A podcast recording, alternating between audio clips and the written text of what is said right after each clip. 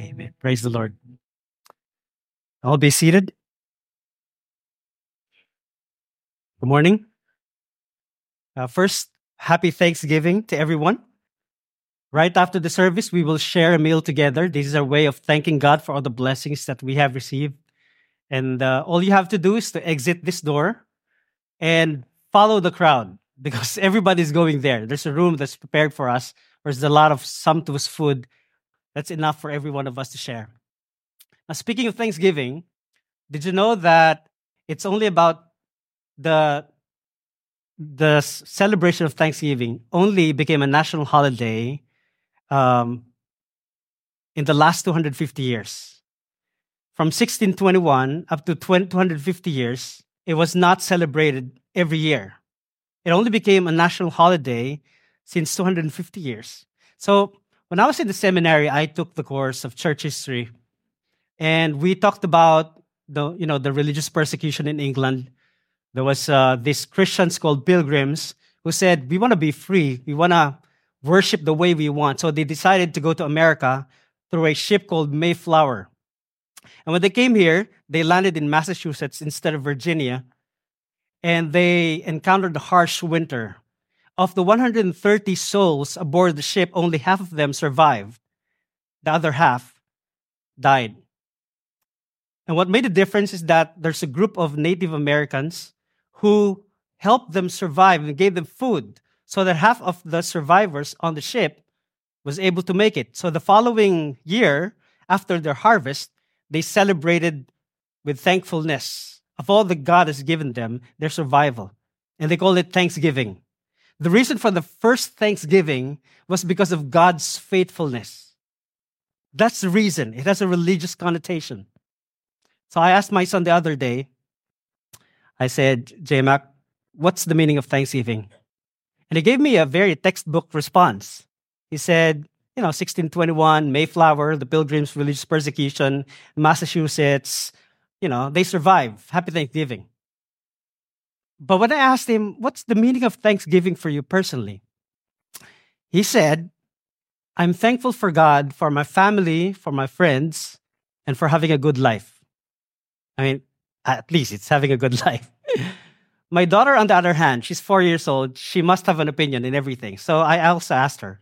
And she said, because God tells us to be thankful. Interesting we know what Thanksgiving is for. We know the history of Thanksgiving, but people are having a hard time remembering that Thanksgiving is about the blessings of God. It's about the faithfulness of God. There was one survey that made by Status. They asked about a thousand Americans all over the United States randomly the meaning of Thanksgiving. About 67% said Thanksgiving is about being thankful because you have a family. 47% says it's about the meal during the Thanksgiving. 18% says it's about the history of Thanksgiving. It's about the faithfulness of God with the pilgrims. Only about 18%. Why? There's a very simple reason because it's easy to forget.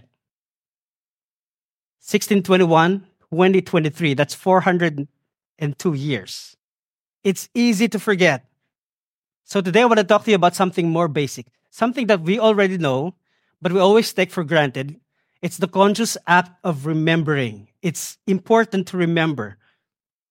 If, if there's anything that I want to say for the next 30 minutes, it is this. Our survival depends on our ability to remember. Let me say that again. Our survival depends on our ability to remember. I know this is a loaded statement, but let me unpack this for you. And my prayer is that as you listen to the sermon today, I pray that God will speak to you in a very personal way. We know the story of Exodus. We've been preaching about that. So the Israelites went to Egypt. They got stuck there. They had trouble. They asked God. God came to the rescue. That's the story of Exodus. And the first thing that God did was to call on a person by the name of Moses to become his spokesperson. There was this conversation between Moses and God, and the conversation goes like this Exodus chapter 3, verse 7 and 8. The Lord said, I have indeed seen the misery of my people in Egypt. I have heard them crying out because of their slave drivers, and I'm concerned about their suffering. So I have come down to rescue them from the hand of the Egyptians and to bring them out out of the land in a good land and spacious land, a land flowing with milk and money and honey. And honey, all right? So I want to make sure we all get this. This is a conversation between God and Moses. God is telling Moses that he has seen the affliction, he has heard their cries, and he's concerned, and therefore he has come down to rescue. If there's anything that I want you to get from this passage, it's this.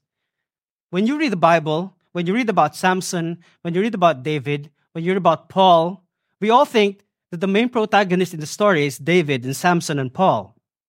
That is not true. The main character in the story is God. He's the one who rescues the people of Israel. He's the one who hears, of sin, who's concerned, and he has come down himself personally to rescue his people. So that means at the end of Moses' life, he cannot, he cannot sit back and say, Moses, you did a good job. You led the people out of Egypt. You made tremendous success. Good for you. He can do that because at the very outset, God has told them that He has come down to rescue the people of Israel. It's not Moses, it is God Himself. God came to the rescue. You see, this conversation between Moses and God falls into place because the first thing that Moses asked was about his qualification. Chapter 3, verse 11 Moses said to God, Who am I that I should go to Pharaoh and bring the Israelites out of Egypt? What is Moses asking here? Moses is not really asking, it's a rhetorical question. He's saying, I'm not qualified for the job because the job is to speak to the king of Egypt, the Pharaoh, and command the king to release all the people, all the Israelites from Egypt. What he's saying is that he's not qualified for the job. He has no credentials to command the king to release the people of God. He's telling God. And I think what Moses is doing is that he's trying to manage God's expectation. God, I know what you want me to do, but I can't do it because I have no credential. This king will not listen to me.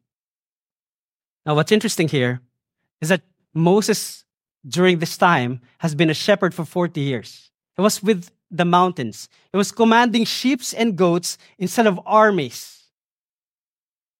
What's the implication here? The implication is that God, by asking Moses to go, is making it abundantly clear that Yahweh is the Savior, not Moses. So, if the first, question was to demonstrate who is who, who is qualified for the job, and Moses knows he's not qualified for the job. Who is that qualified for the job? He's now gonna give it back to God. And he's gonna say, You are qualified for the job. But are you? Are you qualified for the job? This is what he said. Verse 13. He said, Moses said to God, Suppose I go to the Israelites and say to them, The God of your fathers has sent me to you, and they asked me, What is his name? then what shall I tell them? You know, see, in the ancient Near East, the power of the God, of a God, is linked to his name. His name says his power. So the question of Moses really is that who are you? Are you powerful?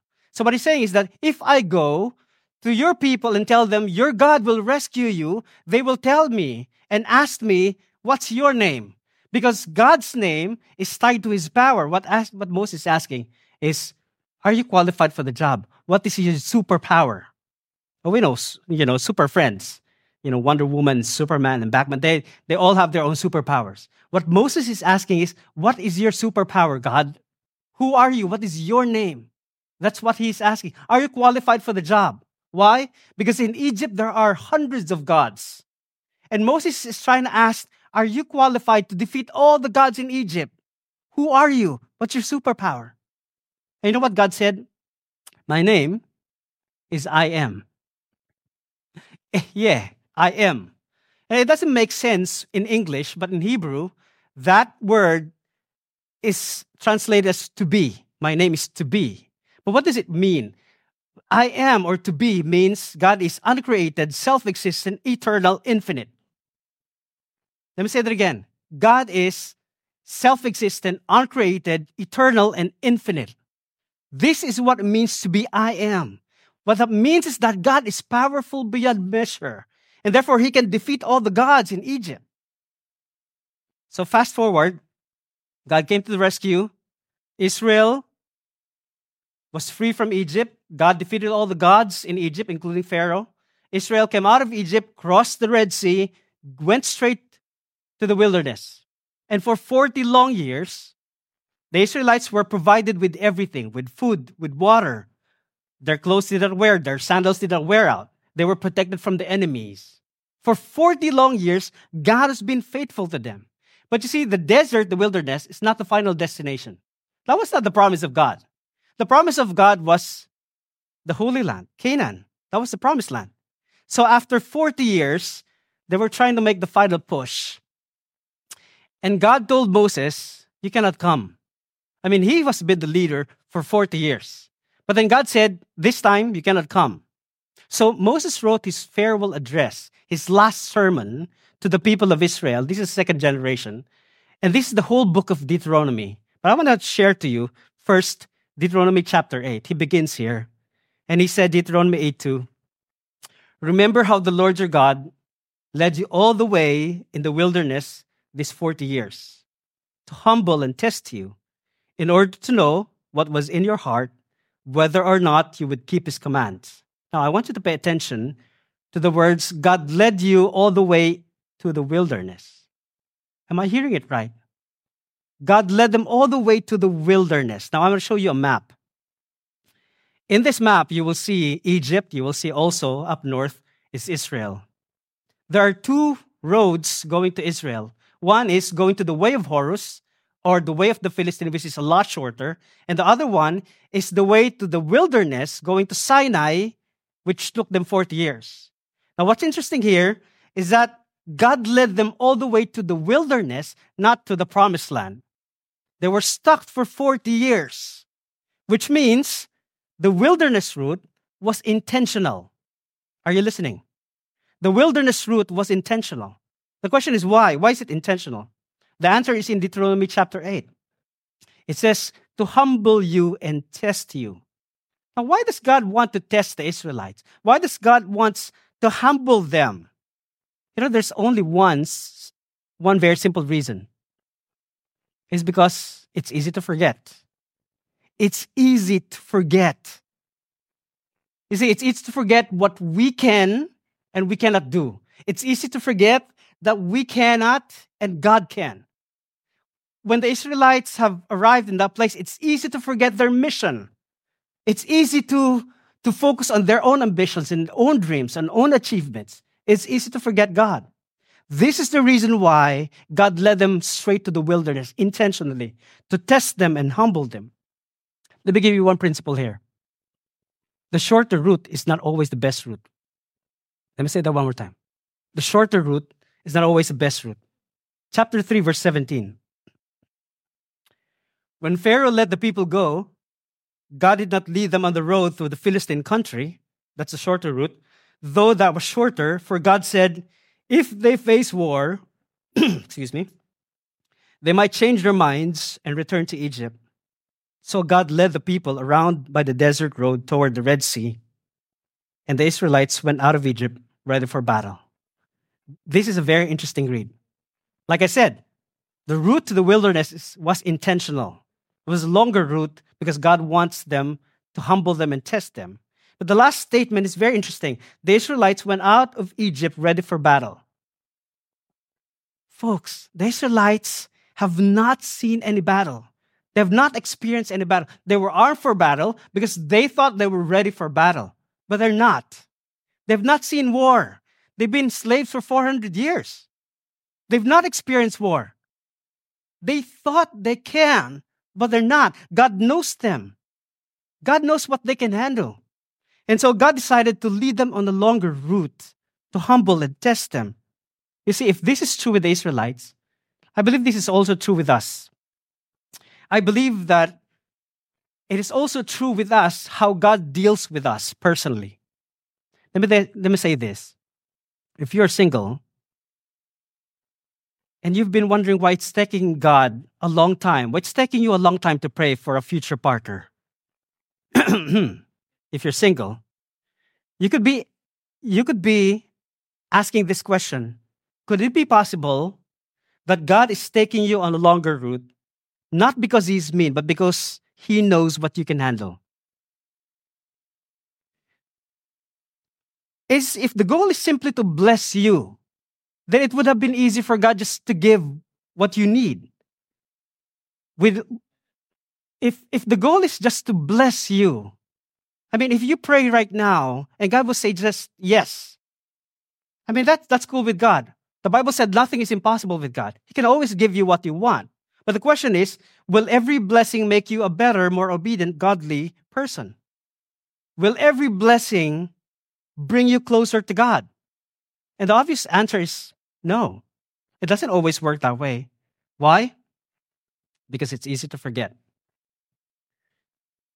Now, Moses warns them to be careful not to forget God. And then he explains to them that the full 40 years in the wilderness was a test to humble them. When we hear about tests, we think about exams. It's like something, you know, that we have to pass, exams. But you have to read this in context. What's the context of that humbling for 40 years? It's in Deuteronomy chapter 8, verse 5. He said, Know then in your heart that as a man disciplines his son, so the Lord your God disciplines you. So the test is a discipline. It's not an exam, it's a program, it's a training. The purpose is not to make your lives difficult, the purpose is to prepare you for the future. And the same thing with the Israelites. They were being prepared for 40 years because they were not ready for it. So here's the things if you haven't met your future partner yet, I'm not going to look into the singles if you haven't received your promotion yet, if you haven't reached your dream yet, if you haven't received that most coveted prayer request yet, it doesn't mean God is, has forgotten you. It doesn't mean God doesn't care. It actually means the opposite. It means God loves you and He's not giving it to you until you're ready to accept it because He knows what you can handle. See, the real test of faith is not prosperity. Sorry, the real test of faith is not poverty, but prosperity. It's not the lack of possessions or dreams of achievements. The real test of faith is prosperity. What do I mean by that? There was this instance when Jesus was preaching, and then suddenly he was interrupted by a guy who said, Teacher, tell my brother to divide the inheritance with me. Luke chapter 12. I mean, Jesus is in the middle of preaching. And there's this guy with the audacity to interrupt him, just to ask him to divide the inheritance with him, with his older brother. See, in the in the ancient Near East, when a father dies, majority of the inheritance goes inheritance goes to the older sibling, to the eldest sibling. And then he will be in charge of dividing the inheritance to the other siblings. So I'm speculating that this guy is the younger brother who has no authority to divide the inheritance. And he's asking God now, he's asking Jesus now to divide the inheritance. And I can speculate that this sounds like the prodigal son. I'm just speculating because the, spe- the prodigal son is the younger son. Now, Jesus responded to him very interestingly. And I think Jesus knew his heart. Jesus can read the hearts because Jesus was teaching about the kingdom, and there's this guy who came all the way from where he, he came from. In the middle of the teaching, he interrupted Jesus because he has one agenda and one goal. It's not to listen to Jesus, it's to ask for his inheritance. You know, this is the story of the prodigal son, asking for his inheritance so he, you know, he can make use of it. Jesus gave him a perfect response. Luke chapter 12, verse 15. Jesus said, Watch out, be on your guard against all kinds of greed. Life does not consist in any abundance of possessions. Well, interesting how Jesus responded. I think he's, he's reading this guy perfectly. And because Jesus is generous, he told the parable. This is the parable from beginning, verse 16. He said, The ground of a certain rich man yielded an abundant harvest. So I'm speculating here that this parable is talking about this man who wants his inheritance and is already rich. The ground man of a certain rich man yielded an abundant harvest. He thought to himself, What shall I do? I have no place to store my crops. Ah, this is what I'll do. I will tear down my barns and build bigger ones. And there I will store my surplus grain. Are you reading the same thing? Surplus grain means he's got excess. I mean, in today's world, he's got money in the bank. And it's just money in the bank for this year. It says, and I'll say to myself, You have plenty of grain laid up for many years. I mean, this guy is rich already. This guy has got everything he needed for many years.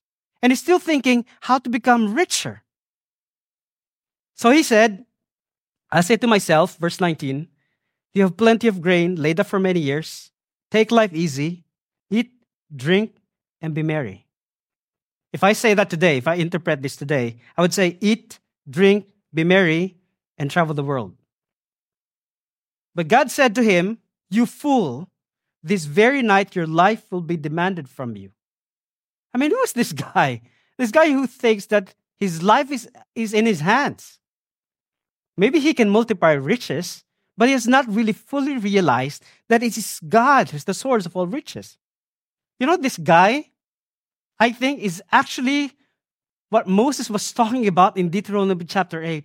When he was writing his farewell address, he was talking to the people of Israel who was about to enter the promised land and he's telling them, Look, guys, you will forget God. Be careful to remember God or else. Look at this, verse 11. Deuteronomy 8, he said, Be careful that you do not forget your God. Otherwise, when you eat and are satisfied, when you build houses and settle down, when your herds and flocks grow large, and your silver and gold increase, and all you have is multiplied, then your heart will become proud, and you will forget God. This is what Moses is telling this generation was about to enter the promised land. When you have everything you need and you are there, you will definitely forget God. Why? Because it's easy to forget. Verse 17, and you may say to yourself, My power, the strength of my hands, have produced this wealth for me. But remember the Lord your God, for it is He who gives you the ability to produce wealth. You see, poverty doesn't make you forget God. Poverty can make you bitter and resentful and angry, but will not make you forget God. You know what will make you forget God?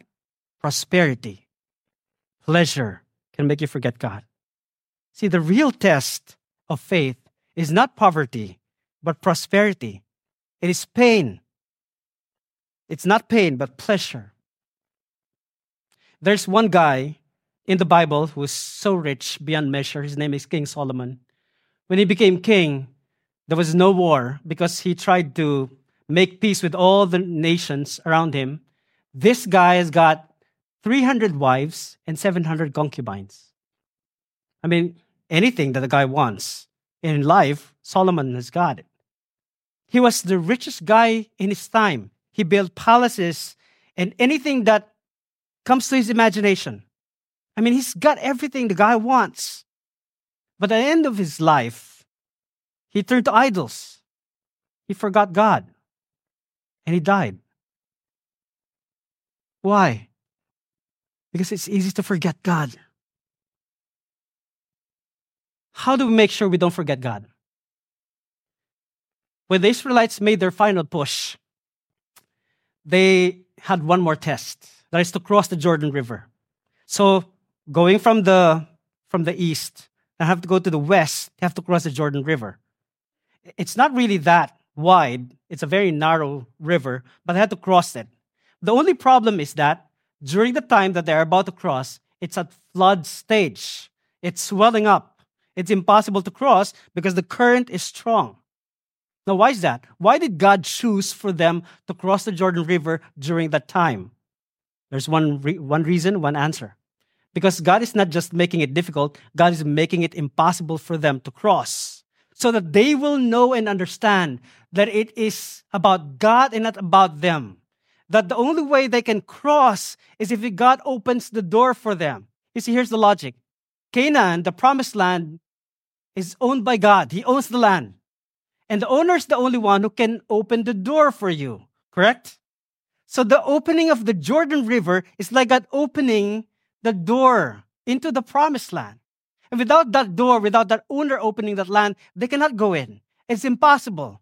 So the people will understand that it's about God, it's not about them. So by entering the land, they will know that it's about God.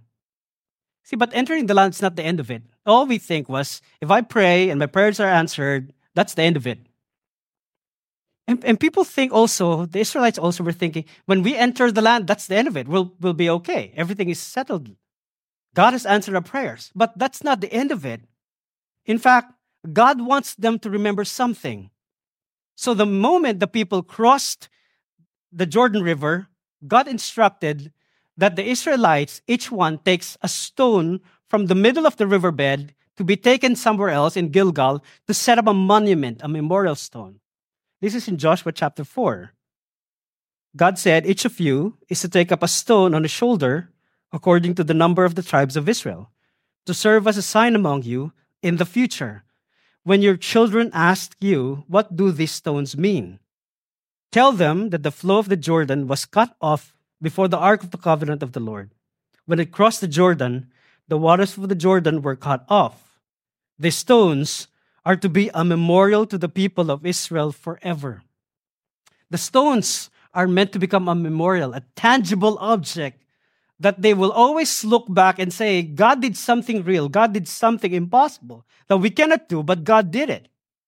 God did something for me that even in the future, when I look back, I will say, it's not about me, it's about God. This is the function of a memorial stone. Otherwise, Moses would say, Otherwise, when you have plenty, when you have harvested your crops, when your silver and gold increased, when your herds grow and your, your prosperity has multiplied, you will forget God. The memorial stones will help them remember. Why? Because it's easy to forget. Now, to those of you who haven't heard my story, uh, I told this once to the church, but 15 years ago, I got robbed at gunpoint. It was back in the Philippines. And I never thought it would happen to me because it's just one block away from my house. I know it wasn't a punishment from God because that was Sunday. The morning that day, I preached from Habakkuk chapter 2. The title of my sermon was, Why Do the Righteous Suffer? And if I remember right, the opening of my sermon was, when bad things happen to good people. That night, I was robbed and I was shot. You know, I thought I got all, all figured out. I thought I gave a brilliant sermon. I thought I gave the answer to people who has needs. Until I realized that the sermon was really for me. God was talking to me. So I got shot in the face that night. If you come near me, from, from there, where you're sitting at, you will not notice, but you come near. I have a scar in my left cheek. This is the bullet entrance.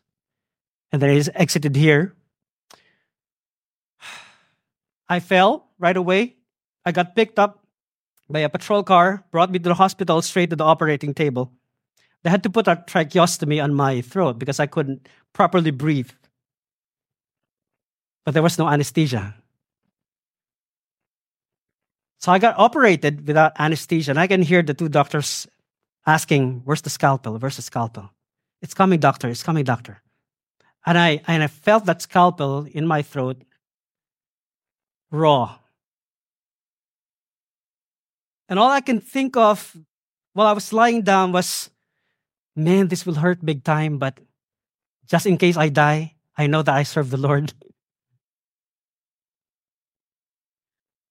I still have the, the mark on my face. And every time I look at the mirror, every time I touch it, every time I see it, it serves as a memorial for me. And I wear it proudly. And that time I couldn't understand. I was like anybody asking, asking God, why? Why, does, why did this happen to me? I'm, I'm not really the bad guy here. But why did this happen to me? And there seems to be no logic, no adequate explanation, nothing that makes sense until I realized it's not really about me, it's all about God. It's about God putting His mark on me to make sure that when the time comes, when I have plenty, when my silver and gold increased, when my herds grow large, I'll not forget God. I will tell myself, Norbert, you made it. You got it all made. I'm not going to do that because I know these cars will tell me it's all about God. See, this is my memorial. Question is, what is your memorial? What is it that you can look back into where you can say, This is the memorial of God's faithfulness in my life? This is what happened to me in this year, and God has rescued me from my trouble. What is it that that tangible thing, that major thing that happened in your life that you can say, This is my memorial stones, and I will thank God because of God's faithfulness? Here's what we're going to do today. What I want you to do is to think of one major thing in your life, one major answered prayer, one major miracle that happened in your life. And I believe that every one of us have one. Can you think of one? Right now, think of one. There's one thing that God did for you that changed your life forever. Here's what I want, to, I want you to do. I want you to take out your phones. Everyone has a phone? Take out your phones. Go to your calendar. This is November 26. I want you to type in that major thing, that major prayer quest that God answered you. One statement or one word that reminds you of your memorial stone.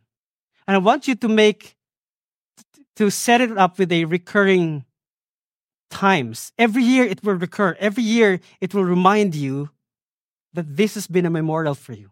So that every November 26, it will alarm in your phone. God has been good to me. Will you do that? I'm going to do it myself.